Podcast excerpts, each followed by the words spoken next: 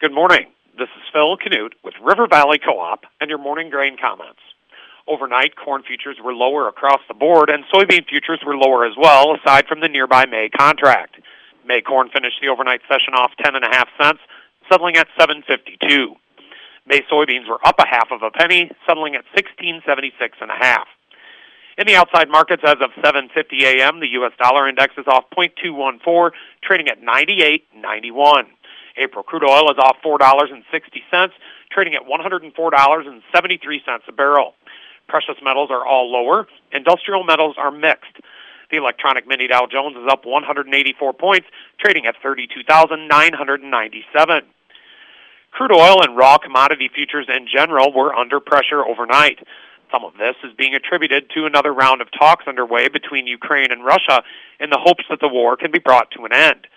Actions by the Russian military over the weekend, however, indicate that the conflict remains red hot and has not even been lowered to a simmer. It is more likely that the, that the direction of futures overnight is more attributable to simple profit taking than a change in the trajectory of relations between Russia and Ukraine. Despite lower commodity futures generally this morning, soybean futures retain plenty of underlying support global demand, South American production concerns, and now new Argentine export restrictions are all friendly to the soybean complex. Argentina is suspending export registrations for soybean meal and oil. On the surface, one would think that this is a move intended to control and or curb exports. In reality, it is a money grab by the Argentine government. The Argentine government would like to raise the soybean product export tax by 2% to 33% to put it in line with the export tax for soybeans perfect, perfect timing given the current global supply chain issues. On Friday, the funds bought 5,500 contracts of corn, sold 3,500 contracts of soybeans, and bought 2,000 contracts of wheat.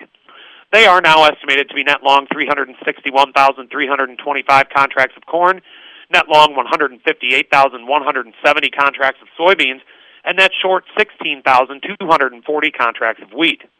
From a chart perspective, Maycorn finds initial support at the key 750 mark, followed by 729 and 728 three quarters, the lows charted Thursday and Tuesday respectively, and then the psychological $7 level.